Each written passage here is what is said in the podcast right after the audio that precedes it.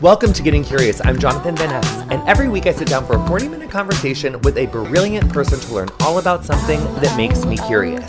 On today's episode, I'm joined by Wendy Davis, a former state senator from the state of Texas, where I ask her, How are you going to flip Texas's 21st congressional district blue in 2020? If Wendy Davis rings a bell for you, she was a former state senator from Texas who successfully performed a gorgeous filibuster and an incredible story uh, that we're going to get into now. So, without any further ado, here we go with Wendy Davis.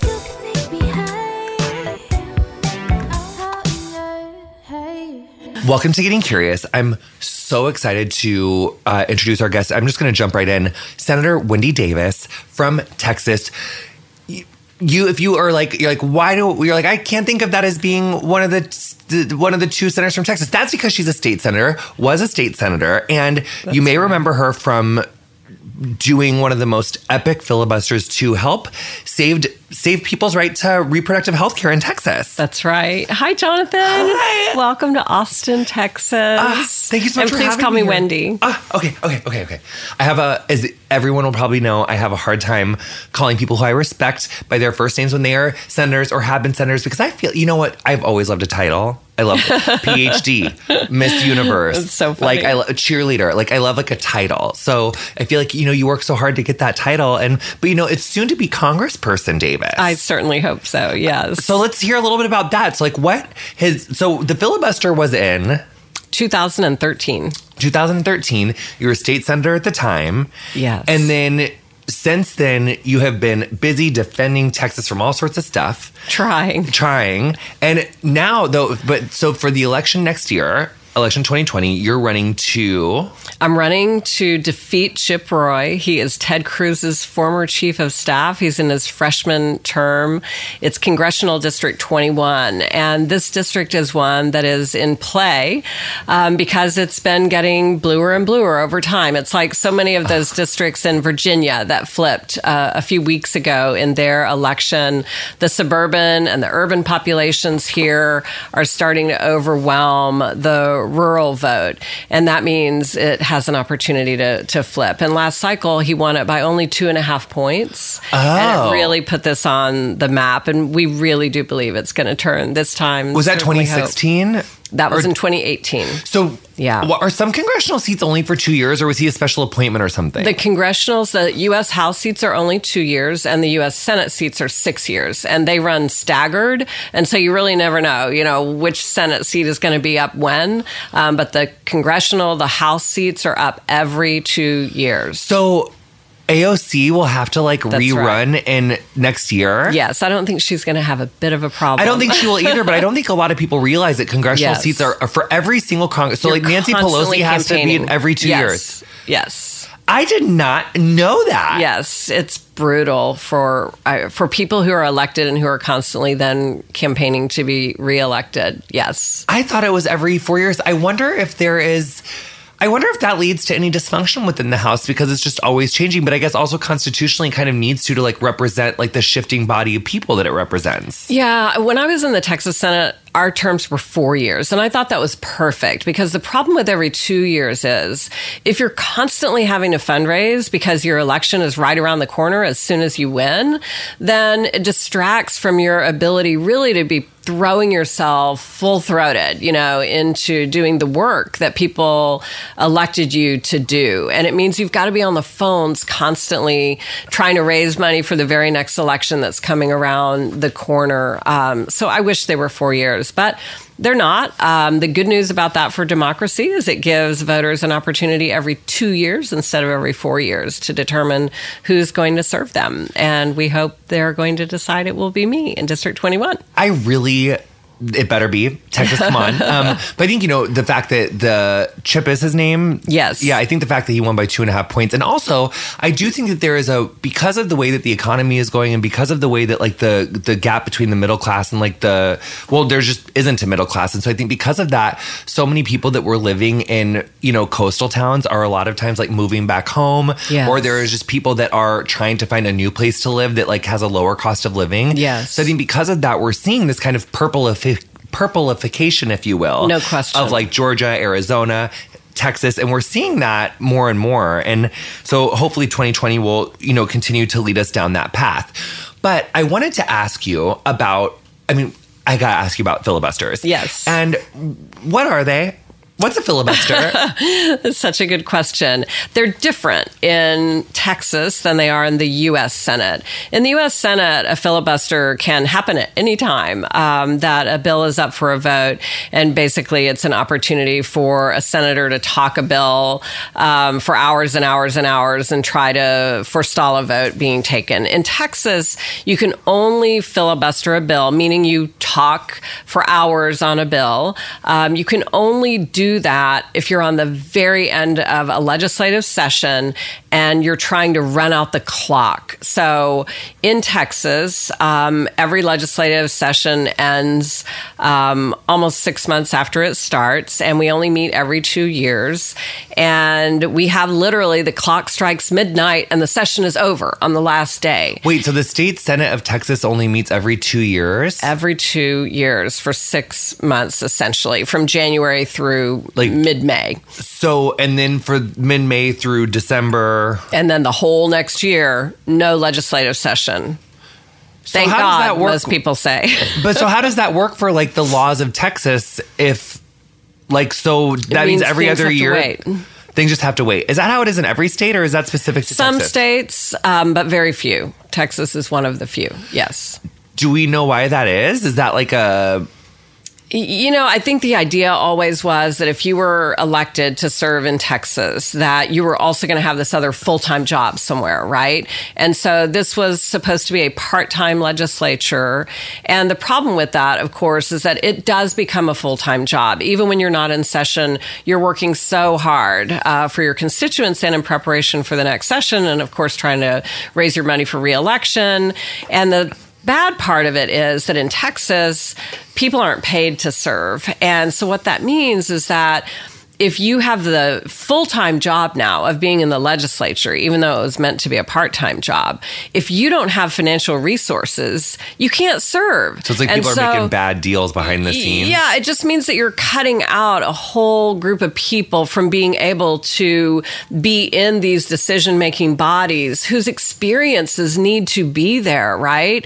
Um, people who are working for a living and who are the ones who are facing the real struggles that need solutions solutions, but they can't be in a legislative body because they can't afford to be there. It so also seems really, like it's a good way for corruption. Like if indeed, you can't work, it's like then you're absolutely. basically just like a free agent for a lot of like big interests to come in and kind of like buy you off. No question whatsoever. Now we did look into your voting record, honey, and it's yes. gorgeous. Thank it's so you. good. You were just like you are. So you just you didn't Thank get paid. You. You're so good. Congratulations. Thank you. So, but basically, I think another thing that I just want to kind of echo back and just point out, it's like so state laws that govern sessions, filibusters, all things legislation. It is really different state to state. Absolutely different state to state.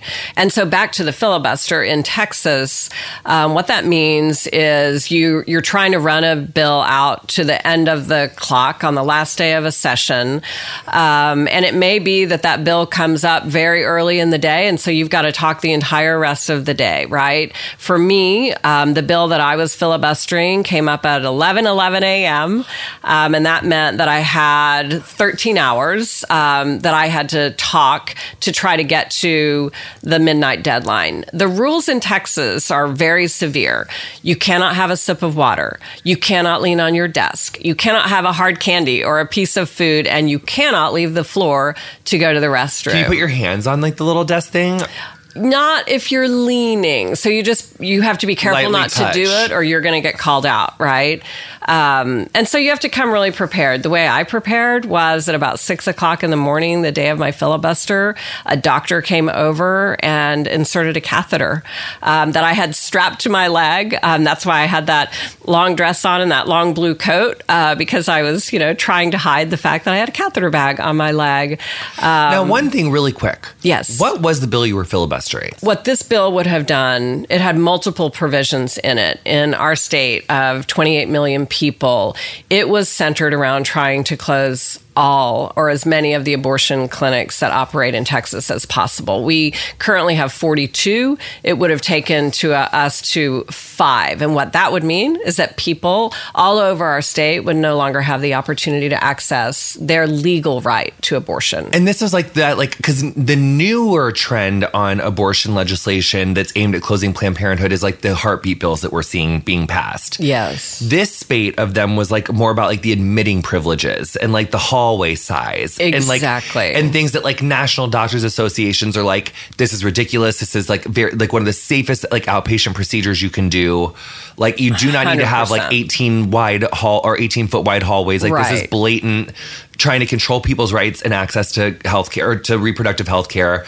Like clear and simple. That's right. But I think those were all defeated. Thank God, like through the court system. But in your case, we're going back to the filibuster because that would have created a situation where it could have gone from forty-two to five before the courts would have had a chance to catch up with this legislation had it gone into effect. That's right. And and sadly, even though we did defeat the bill that day, um, and that in and of itself was quite something. And let's go back. That's yeah, so. I think that's a good opportunity to go back to the story because Yeah. if you haven't seen this story, if you have not seen, I mean, I think I've seen like eighteen different documentaries like on it and like series on it because you, you know, were and are such an inspiration to the cause and to people everywhere because that was such an example of democracy doing its job and doing the work for the people. Which I'm just like getting chills talking about it because you came up with the strength that I don't think I've seen that since Thank and, you. And in in in in one, you know, epic sitting or standing, you know, I don't think we've seen a feat of strength like that since. What was great about it here in our state was that we're a state where when things like that happen, we tend to give up before we even start, right? Like the deck is so stacked and we are a majority Republican legislature with a Republican governor and it's been that way for a long time. But for whatever reason on that day, people who woke up in the morning eating their cold cereal, no intention of coming to the Texas Capitol, they started s- hearing about it on social media, the power of social media, right? Um, and they just started showing up. And before long, thousands of people were in the Texas Capitol. Our capital is the biggest in the country, of course, Texas. Yeah. Um, and it was the first time in the history that it had to be closed because it filled to capacity and still people came. And so what was beautiful about it was that at the end of the night, we all felt like we were in this together. I knew that I wasn't standing there by myself. I had no idea what was happening on social media, but I knew that people were with me in the Capitol. And in the last 15 minutes before midnight, after a lot of breaking of procedural rules, the filibuster was called to an end. And the people who were there rose in the Senate gallery and started screaming with all their might. Because because like you get like three call outs or something. Exactly. Actually, my producer told me we had to take a break like four minutes ago, but I didn't want to interrupt the story. But now, since I interrupted it naturally anyway, because I had more questions, because I didn't want to breeze through it so quickly, I will just take this break and I'm going to make you guys listen to these two commercials and then come back and listen to. I don't. I didn't mean to say it like that. Like, please listen to these two commercials and thanks so much for listening. We'll be right back with more Senator Wendy Davis, who's about to be Congressperson Wendy Davis, uh, right after the break. Hey.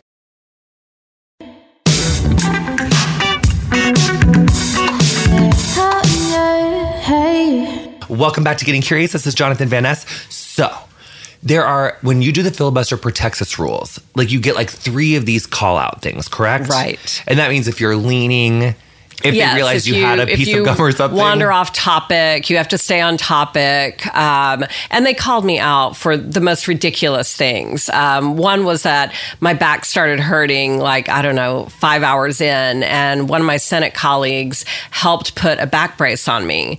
And there's a rule that you cannot be assisted in a filibuster by a fellow senator. And what that means is you've got to do it by yourself. Like you can't just give someone the floor for an hour and let them talk, Right. right? And they interpreted that rule to mean that he was quote unquote assisting a fellow senator when he was helping me to buckle the back brace. Um, and then they called me out on talking about the history of abortion rights in Texas and reproductive rights writ large. They called me out as though those things somehow were not germane to the topic that we were talking about. So they were just looking for ways. They were bound and determined they were going to end the filibuster, deny us the right to do what so many others had been able to do in Texas. Um, and what was so beautiful about it was that in that moment when the filibuster was called to an end, Because why? Why did they call it? we an got end? to the third strike and then we debated it for about an hour and a half whether that had been a correct ruling and my fellow senators particularly senator kirk watson who, who is here um, in the austin area he just masterfully used the clock, you know, arguing the procedural points of order over and over and over again. Um, and ultimately, we got to a final decision on it 15 minutes before midnight, and the chair ruled the filibuster is over. And the people who had been sitting there so Meaning that you didn't get to finish it? I didn't get to finish. And we thought it was over. We thought the bill was going to get voted on. Yeah. After all this, right? And then the people rose. They started screaming in the Senate gallery and then up and down the hallway and every level of the rotunda and outside on the Capitol lawn. And they created so much chaos that we got it past the midnight deadline before the final vote was taken. It was amazing. the Secretary of the Senate was like actually calling out people's names for the vote. And we were voting and the clock was ticking and we were watching it, the big hand go past the 12. And sure enough, 1203 was when the last vote came in. and you couldn't, and so it was null and void. It. It. was null and We void. killed it. Oh, My! It was a beautiful God. moment in democracy, just to remind us that when we show up, right? I'm sure the people who came that day had no idea that they were going to do something that magical, right? That they were actually going to participate in a way that was going to make a difference. And I feel like it infected us in the most beautiful way in Texas with the understanding that, yes, these fights are worth waging. And yes, the deck is stacked, but we have power if we will stand up and use it. And so I'm proud of what I was able to do that day, but I'm mostly proud of the fact that it really was a group effort. And it was such a, a beautiful example of what we can all achieve if we just put our minds and our hearts and our bodies forward to help make it happen. And really, like, it's a story of protest. I mean, Yes. in the moment, protest. Like, I don't care if I lose the money from work that day. Like, I'm giving, right. I'm going to like. People I'm got gonna go- yeah. arrested. Yeah, I mean, so it's, people have to go. So it's like, and and so I'm just struck by how much has changed since 2013. Obviously. Who would have thought we were going to elect like a you know host of The Apprentice who never even won an Emmy to be the president of the United States? Who would have known that that president would, or who would have known that in 2015 we would have Mitch fucking McConnell like. Stonewall Merrick Garland for an entire year. We now do have like the you know fanatical right wing religious smaller percentage of Americans like in control, like really endangering like Roe v. Wade. I mean, we have several cases that could. I mean, they're like being heard. That's right. So it's like. I don't think anyone could have predicted the Merrick Garland thing. No one could have predicted Donald Trump. And then, you know, Kavanaugh, Gorsuch. And now, like, Roe v. Wade really does have. It is in unprecedented peril. I think now with things like in the Virginia House of Delegates, like with Danica Roem, and we have the 2018 midterm elections, and then more recently we have like the State House of Virginia and their state Senate like flipping, which is incredible. It's amazing. We do have groundswell, but you do see that these like abortion laws are getting like more draconian and scarier and more like straight to They the point. And um, they're more pervasive and spreading all over. And so the demonization of people who seek reproductive health care because really abortion is not a new topic. Like people have been seeking abortions for hundreds of years right. in all sorts of different ways and they always will. It is like because That's right. and so it's like we can either have young people you know, really experiencing horrific deaths and traumas from like having abortion be illegal, or we can keep it legal and keep it fully accessible as it is guaranteed in the Constitution and like keep it like that forever. But the GOP seems really intent on you know, not wanting that to be the case. And so, as a Texan and as someone who's like running for office, what do you see as because it's like people get so upset. I was just talking about this after getting to interview Senator Warren. It's like people get so upset about presidential policies, but but look at what Donald Trump's presidential policies have been and look at how slowly they were able to be enacted because of the checks and balances that our for or that our founding fathers like That's so right. I mean, we would have had the Muslim ban like in its entirety without those. That's right. I mean, he was forced to like kind of change it, and it still is like very clearly a Muslim ban, and it, in my opinion, is very clearly like unconstitutional. But if he would have had his druthers, that would have gone into effect full stop right That's away. right. The Affordable Affordable Care Act would have gone out the window full stop right away. And so no president's policies can be enacted unilaterally. We have to get the Senate and we have to get Congress. That's right. And more directly, especially for southern states, you must capture your state legislatures because that provides the most protection for like you So within your you borders. Mm-hmm. Well, and I think that's and I don't and you know, I think we've I think the biggest fault of Democrats over the last 15 years, 16 years has been the, the refusal to educate our constituents on how things work. Yeah. And and the refusal to answer questions. Like legislation at the end of the day is negotiation. One side Right. wants to do one thing, the other That's side wants to do and when you're negotiating, one side is always going to come in with its highest wants and they're going to come in hot and then you're going to settle somewhere underneath that. So it's like people don't understand. So this this pushback that Elizabeth Warren is having right now on, saying like you're not going to seek Medicare for all until the third year and like you're talking out of both sides of your mouth and blah blah. blah. It's like no, she's being prepared in both events. If she gets a Yeah. super majority in some freak occasion in the Senate and Congress, she has plans for both. You know, one that, w- that involves executive executive action plus legislation, or one that's like. m- could be with legislation all together, but it's like the chances of us getting like retaining the House and getting a supermajority in the Senate are like. But people probably thought the chance of you doing that filibuster were probably slim to none too. And look at what you did. So it's like the power of democracy, right? Yeah, you're so right. I mean, I love what you're touching on here because it's about our three branches of government, right? And, you know, I learned this, I remember when I was in elementary school about the legislative branch and the executive branch and the judicial branch, right? And what has really held our country together over time and what is so beautiful about our constitutional um, parameters that have held us together is that those branches have balanced each other. We're in danger right now, though, of that balance. And the reason is that for the first time, we have a Congress whose party is the same as the president that is literally willing to lead, to follow him off the edge of a cliff.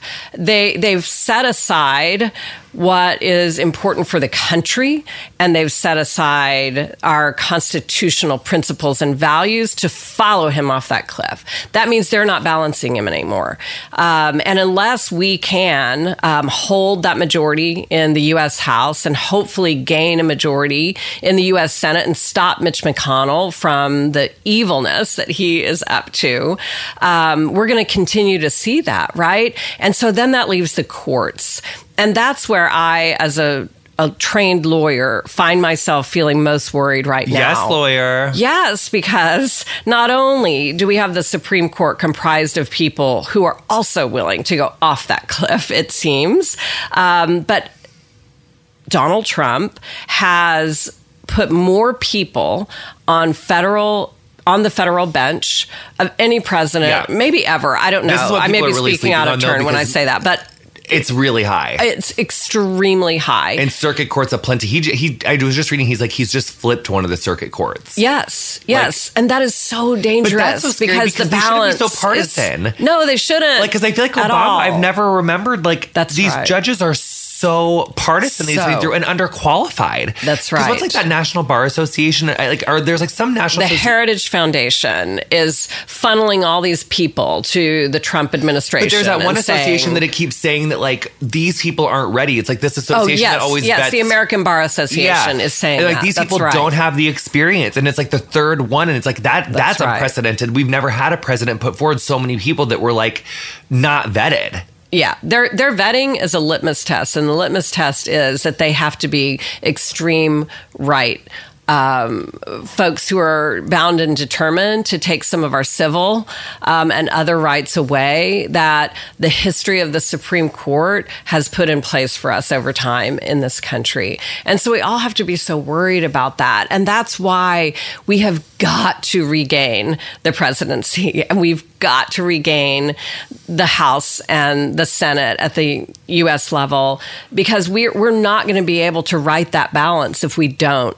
All three branches are starting to coalesce in a way that is really dangerous for us. And that's really one of the reasons I wanted to step forward and run right so I have, now. I have like a candid question, and if it is like, if we can really like literally cut it the fuck out, but I am like, this is what I'm concerned about, and this is like what I like. This is like what my eye is on. How are we going to unify our party? Yeah. because the centrists worry about that, too. and the and the because I mean I I ended up endorsing Elizabeth. Warren. I totally stand behind her. I I Yeah. believe that she is the next president. I love her policies. Even the wealth tax. And I think, you know, for Wall Street and for so many people, like there are things that just, you know, really scare them. I think there's Yeah. certain things that are said that like let's focus on things that are like really doable that we should really like be spending like all of our time on. Like that's what people really want to talk about. Like I feel like Right. that particular point is like was like does he have a history that is super questionable? Absolutely. Like I don't think he's prepared to be a Supreme Court justice either, but the Senate confirmed him. Right. And are we really going to like Yeah. we have a president who's like currently abusing power and Ruth ba- Ruth Bader Ginsburg said that like all of his like staff is like mostly female. He's voted against the president a couple times and so has Gorsuch. Yeah. They have actually both voted kind of against like the White House interests like a couple times. So I kind of have my fingers crossed for this financial records thing kind of um if that feels really crazy i just said that julie we could totally probably edit that out but it's just like my like literal like thought sometimes so Yeah. but it's like what are we gonna do because it's like i i think it's like i had um I had uh, Alicia Garza, who was one of the original founders Yes, of Black Lives Matter. I love her too, and she was really kind of like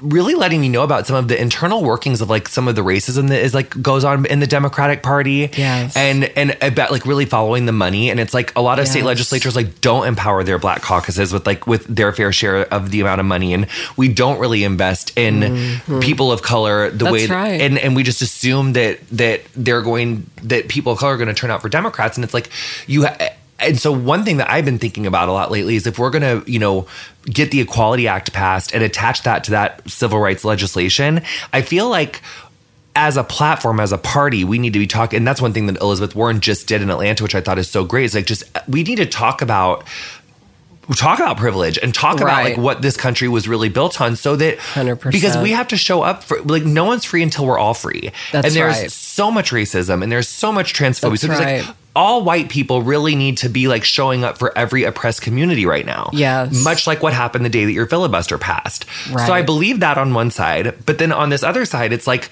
sometimes progressives are like really really really really really like we struggle with perfectionism you know? Yes, and I so and i've experienced that firsthand on twitter with people on Twitter who honestly, the more I look at it, I really do think that they might be Russian bots because they are always from Great Britain and they're always like really mean. Oh my God, we have to take a really quick break. We're going to be right back with more Getting Curious right after this. Hey.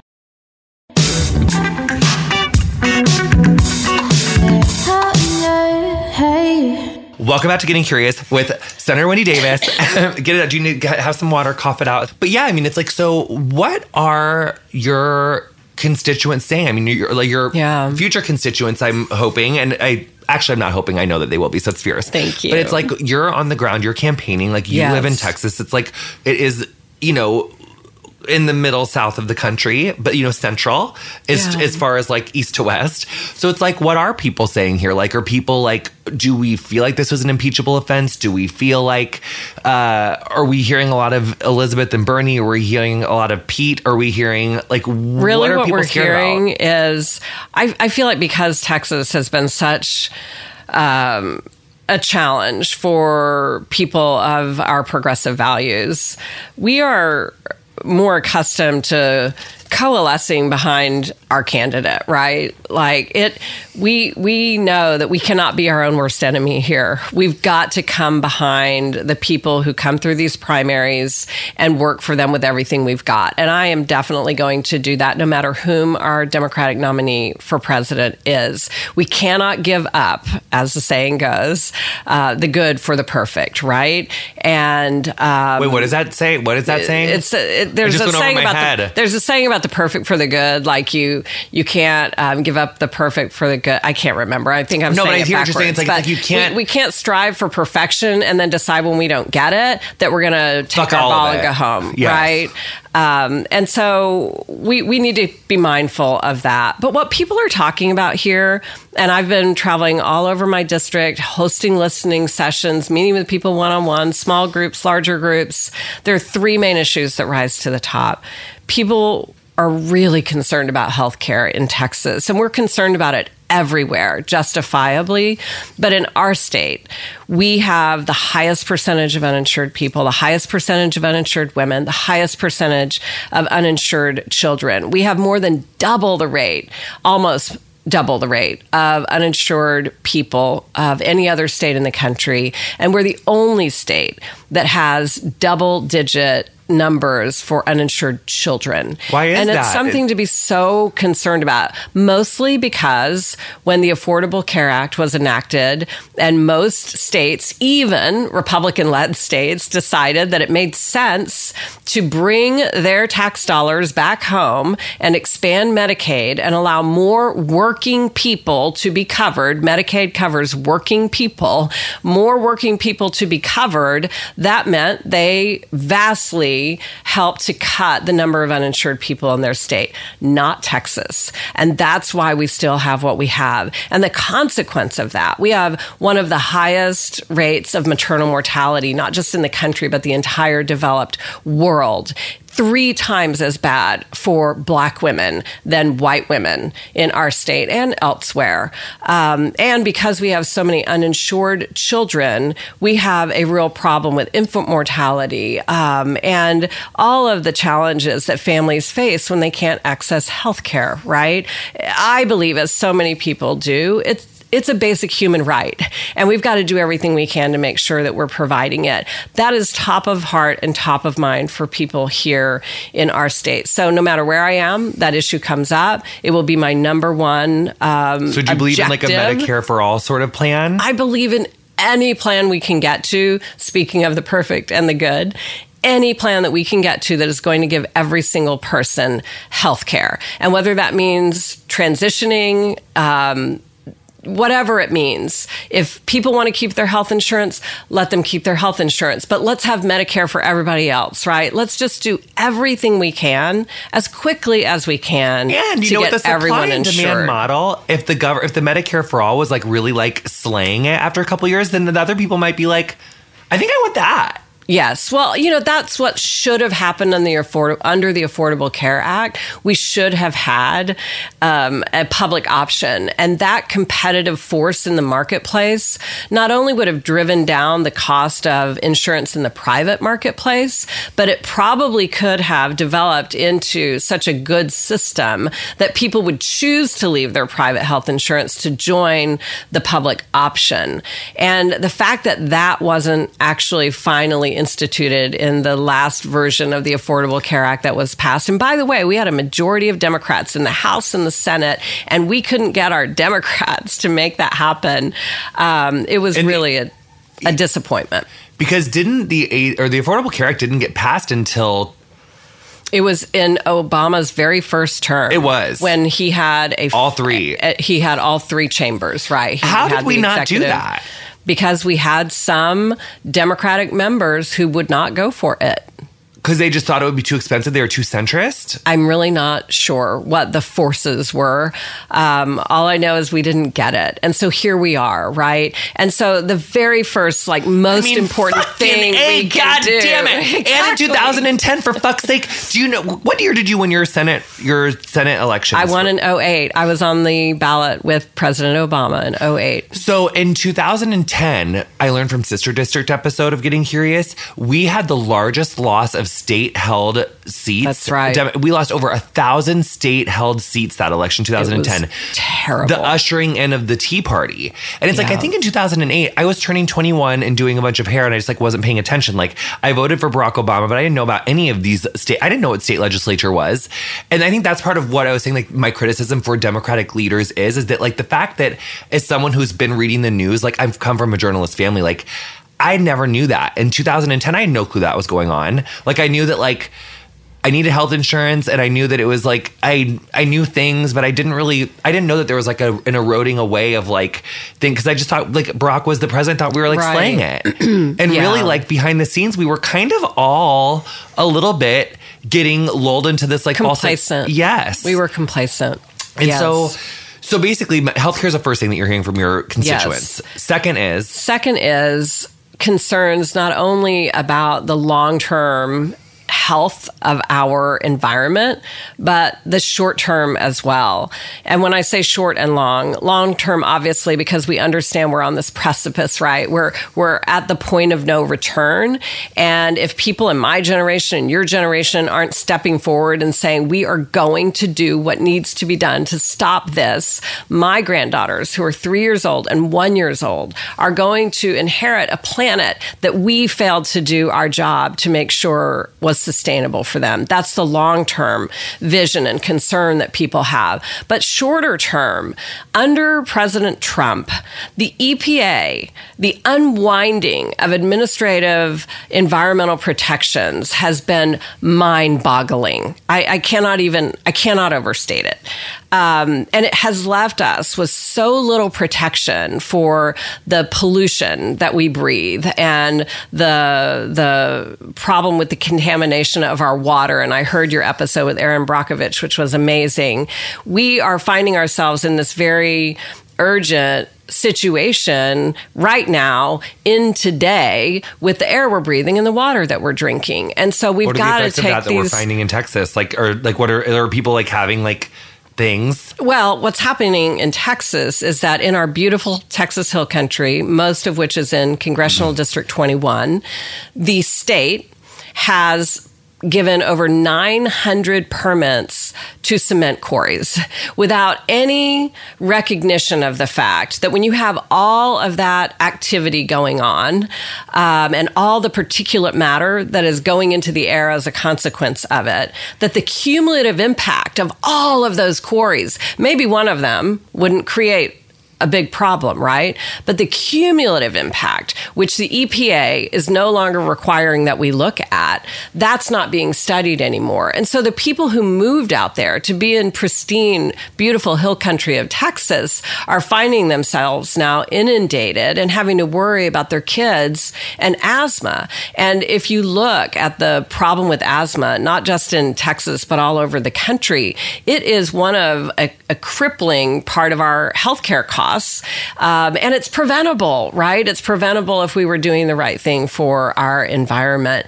And then that community also, we have this huge pipeline. It's called the Kinder Morgan pipeline cutting through the heart of the hill country where the precious aquifer that filters our water, cleans the water, that serves the hill country, serves Austin, serves San Antonio.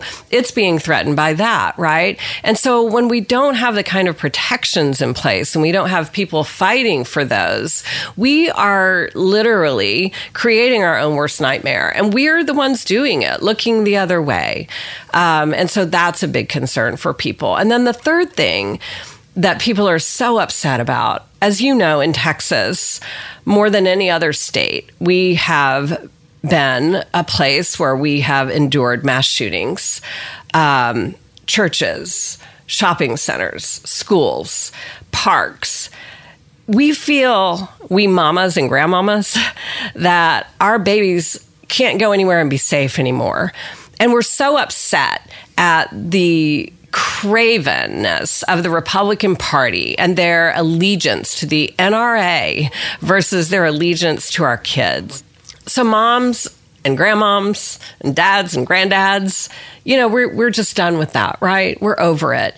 And and it's not just that. It's and everyone. Just, I mean, yes, like the LGBTQ yes, plus yes, people, yes, like yes. After, but it's like everyone. Like I, I feel like I mean, every time I come to anywhere, like I'm security is like the number one thing I stress about everywhere I go. It is. I mean, we do live in a country where you are not guaranteed your safety because of the Second Amendment. I mean, you just aren't. And and I also I, am still looking for like a constitutional scholar so that we can really like break down because yeah. it's like I don't think that's, that's what the second good curious because I don't think that that's have. what it says. It's about protecting. It's about us having the right to bear arms and it not being infringed upon to maintain a militia against an oppressive like government. It's not so we could go to like the mall and like kill everybody. Like that's not what they meant. It was like so you could like shoot bears and stuff.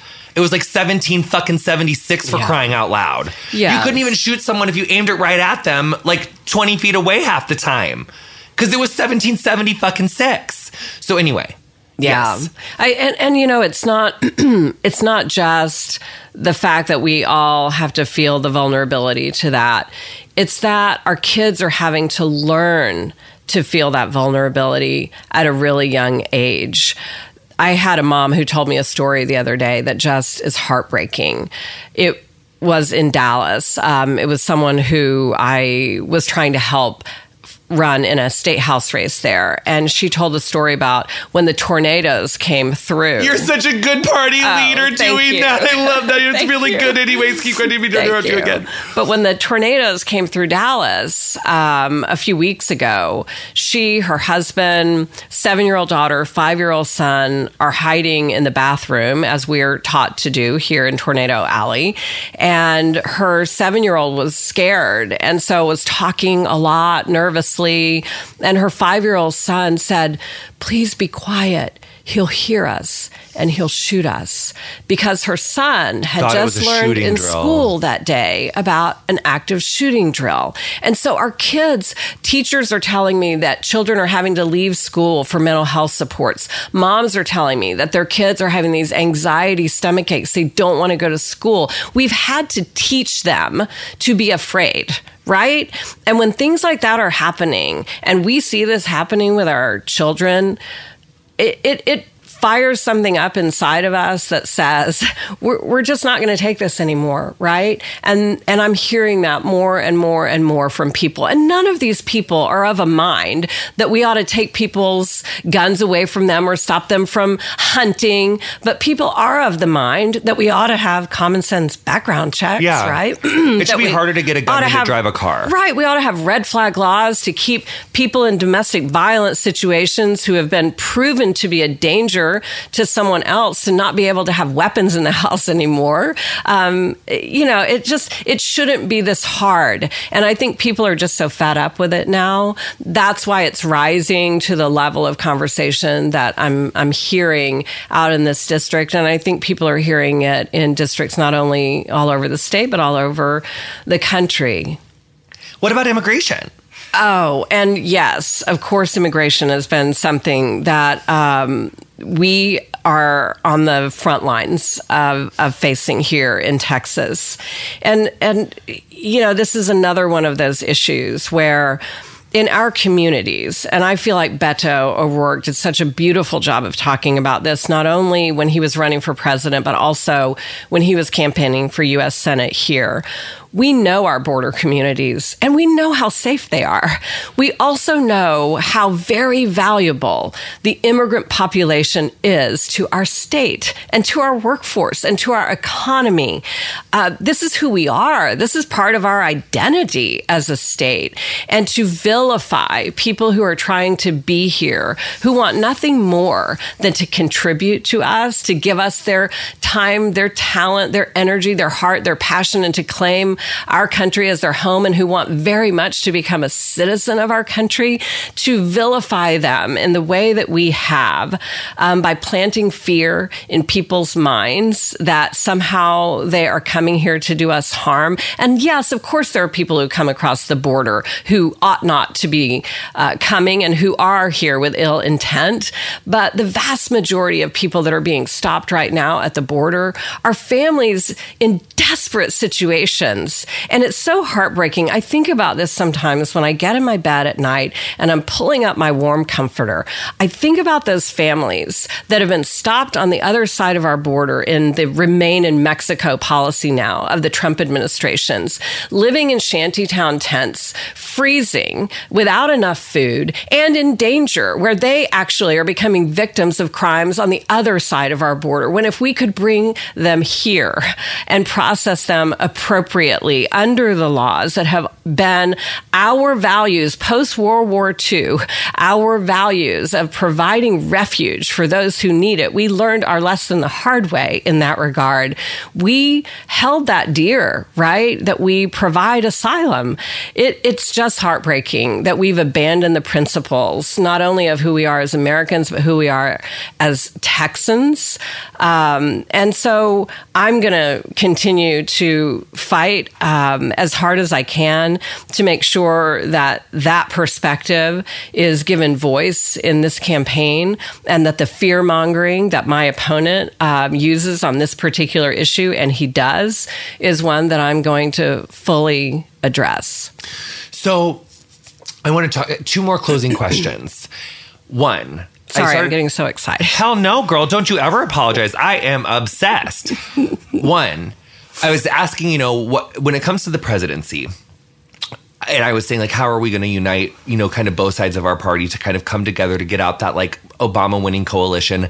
I do somehow think that, like, maybe that coalition, that exact electoral map, like, maybe it won't be that exact one. I think it might Yeah. be, I think it might be end up being a different one if it's like progressive nominee because it'll be more i think it could be different but i think it could win but it's like how are we going to unify people to do that and what in a few sentences what do you because uh, that's why i was asking like what are people saying here because it feels more central feels more centrist-ish Yeah. compared to like you know but maybe that's not really true anymore because maybe the roadmap is changing and maybe there's like a lot of liberal because that's like because you know how like sometimes people were saying in missouri that like Claire McCaskill for Senate in Missouri, like she Yeah. didn't go left enough. Like by playing down the middle, she didn't like fire up any of the people in St. Louis or Kansas City that were really on the left. I was in Kansas City during that election and I was talking about it a lot. And that's what a lot of people on the ground said is they were like, you know, by playing it safe, she didn't get people out of the house. And mm. the other guy was doing so much fear mongering. I mean, there was Yes. commercials every two seconds about like she's weak on this, she's weak on that. Why should she take private jets everywhere? She's not like a person of the people anymore. Like she's the like just it was really vilifying her in like every way. Where like male Republican senators, I'm sure take private planes all of the time. Like you think Mitch McConnell flies fucking co- like, get out of here.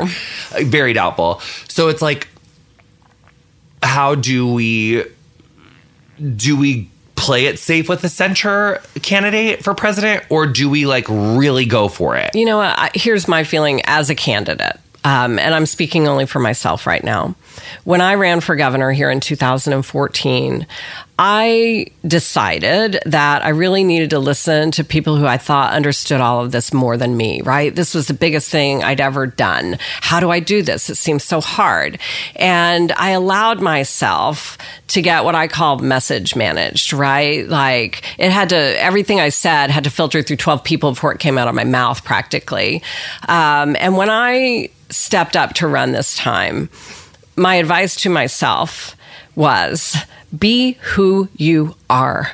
Be authentic. Fight for the things that really matter to you. Say what you care about. Say what you mean. And you know what? If you lose, great. You did it by going out there fighting for what you really care about and really believe in.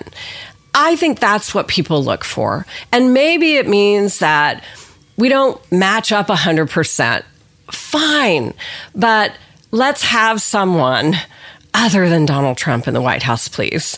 And please let's all decide. Let's fight like hell for our primary candidate, right? Let's let's do everything we can to get them elected.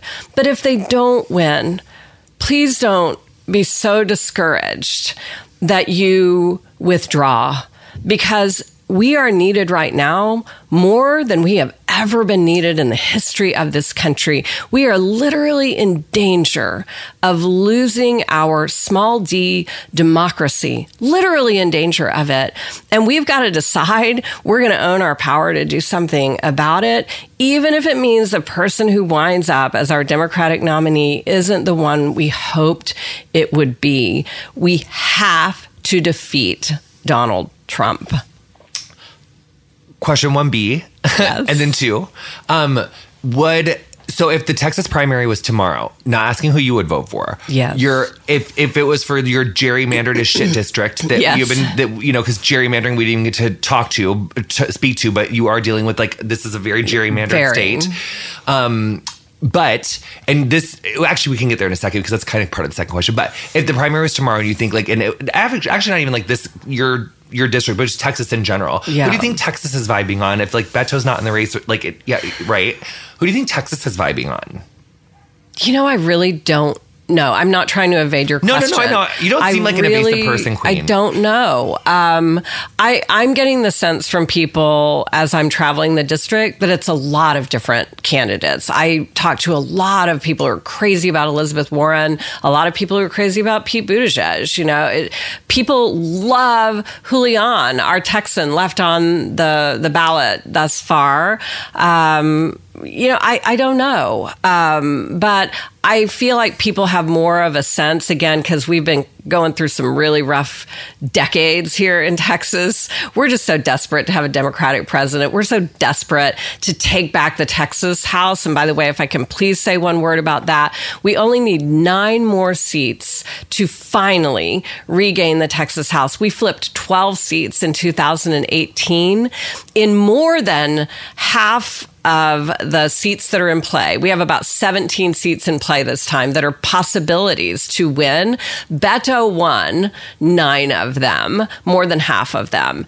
And so we can do this. And if we do, we will finally have a voice in redistricting. And if we have a voice in redistricting, it changes Everything. everything. So please, when you're voting this time, if you're a Texan and you're listening to this, this is the first time that we are not going to have straight ticket voting in our state. Please don't just come and vote for your presidential nominee.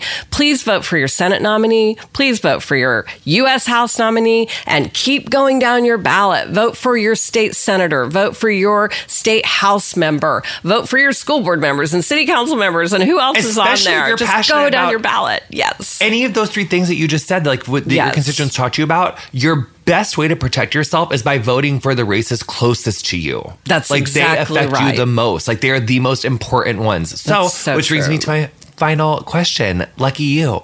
um, your race, you are running in 2020 for the House of Representatives against Chip What's His Face, who is his first freshman. He's his, he's in his He's first term, freshman. and he was uh, Uh, he was Ted Cruz's chief Yes. of staff. yes, And he ran his super PAC before that. Which means he also probably had a finger in that one really horrific like outtakes that John Oliver found that like from like that really like cringy campaign video. Do you ever see that? I'm not sure when which you one need a you're good laugh, when you need a good laugh, John Oliver found like all these outtakes from one of his presidential campaigns, and it's just like hours and hours of footage of him like hugging his mom, and then being like, "No, do it more warmly," and then he's like. Like that, it's really good and amazing. You should, it'll, you'll puke in your mouth a little bit. You'll laugh while you're doing it. So you're going around your area. You're meeting your future constituents. You're talking to the people of Texas.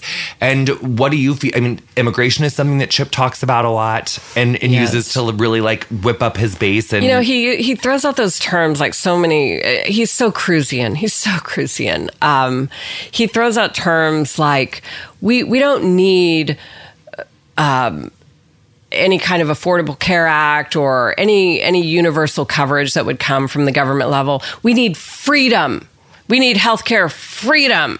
And then he'll say, we don't need people who are retired to have Medicare. We need them to have freedom to choose whatever care they want. Blah, blah, blah. I mean, that he's that guy, that right? anything. He's he's that guy that believes that we should tear government apart limb from limb, that we should not have uh, government support for our schools or for healthcare, or even honestly, he believes in ter- destructing it so much that we wouldn't even have government run systems that are supporting some of the things that we do for our military. It's it's really mind boggling. Um, and he votes against absolutely everything. He was the single guy, you may have heard about this uh, a couple of months ago, where there was a $19 billion disaster relief fund. It had been held up forever. It finally came out of the U.S. Senate. The full U.S. House was like, yeah, go for it. Let's do it. He was the single guy. He managed to knock it off of basically what is a consent calendar. And so finally it comes back later, three weeks later for a vote. He votes against it. And $4 billion of it was coming to Texas. He's one of three people. There was a, in that, tax code that the Republicans passed a couple or two years ago, um, there was an inadvertent um, outcome for people who have lost loved ones who are serving this country, right? The fallen who have given the ultimate sacrifice. When their families are paid the death benefit, they were being taxed at a low rate. And that tax code accidentally pulled them up into a more than 30% tax rate when this was realized, everyone voted to fix it except three people in the US House. Chip Roy was one of them. He's that guy that doesn't do anything that makes sense for the people who elected him to serve them. And because I'm a grandmother of a three year old and a one year old who live in this community, I'm going to do everything I can to make sure that we replace him in 2020. So. And also, as we have previously said, nothing will get done unless we maintain control of the House and regain right. the Senate. So you have this district has been in Republican controlled hands for how long? 40 years. And we're going to finally break that cycle. Well, I can't wait to see it happen. Texas Thank needs you. it. We all need it. I'm so Thank proud you, of Jonathan. you. I'm so proud of all the work you do and the inspiration that you are. And I just think you're so amazing. Thanks so much for coming Thank you. Hey.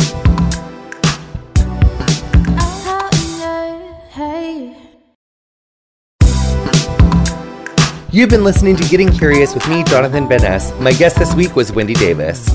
You'll find links to her work in the episode description of whatever you're listening to the show on. Our theme music is Freak by Quinn. Thank you so much to her for letting us use it. If you enjoyed our show, introduce a friend and show them how to subscribe, honey, because sometimes finding that podcast tab on your phone is confusing. Follow us on Instagram and Twitter at CuriousJVN. Our socials are run and curated by Miss Emily Bossak. Getting Curious is produced by me, Julie Carrillo, Ray Ellis, Chelsea Jacobson, and Colin Anderson, with special guest bookings by Mary O'Hara.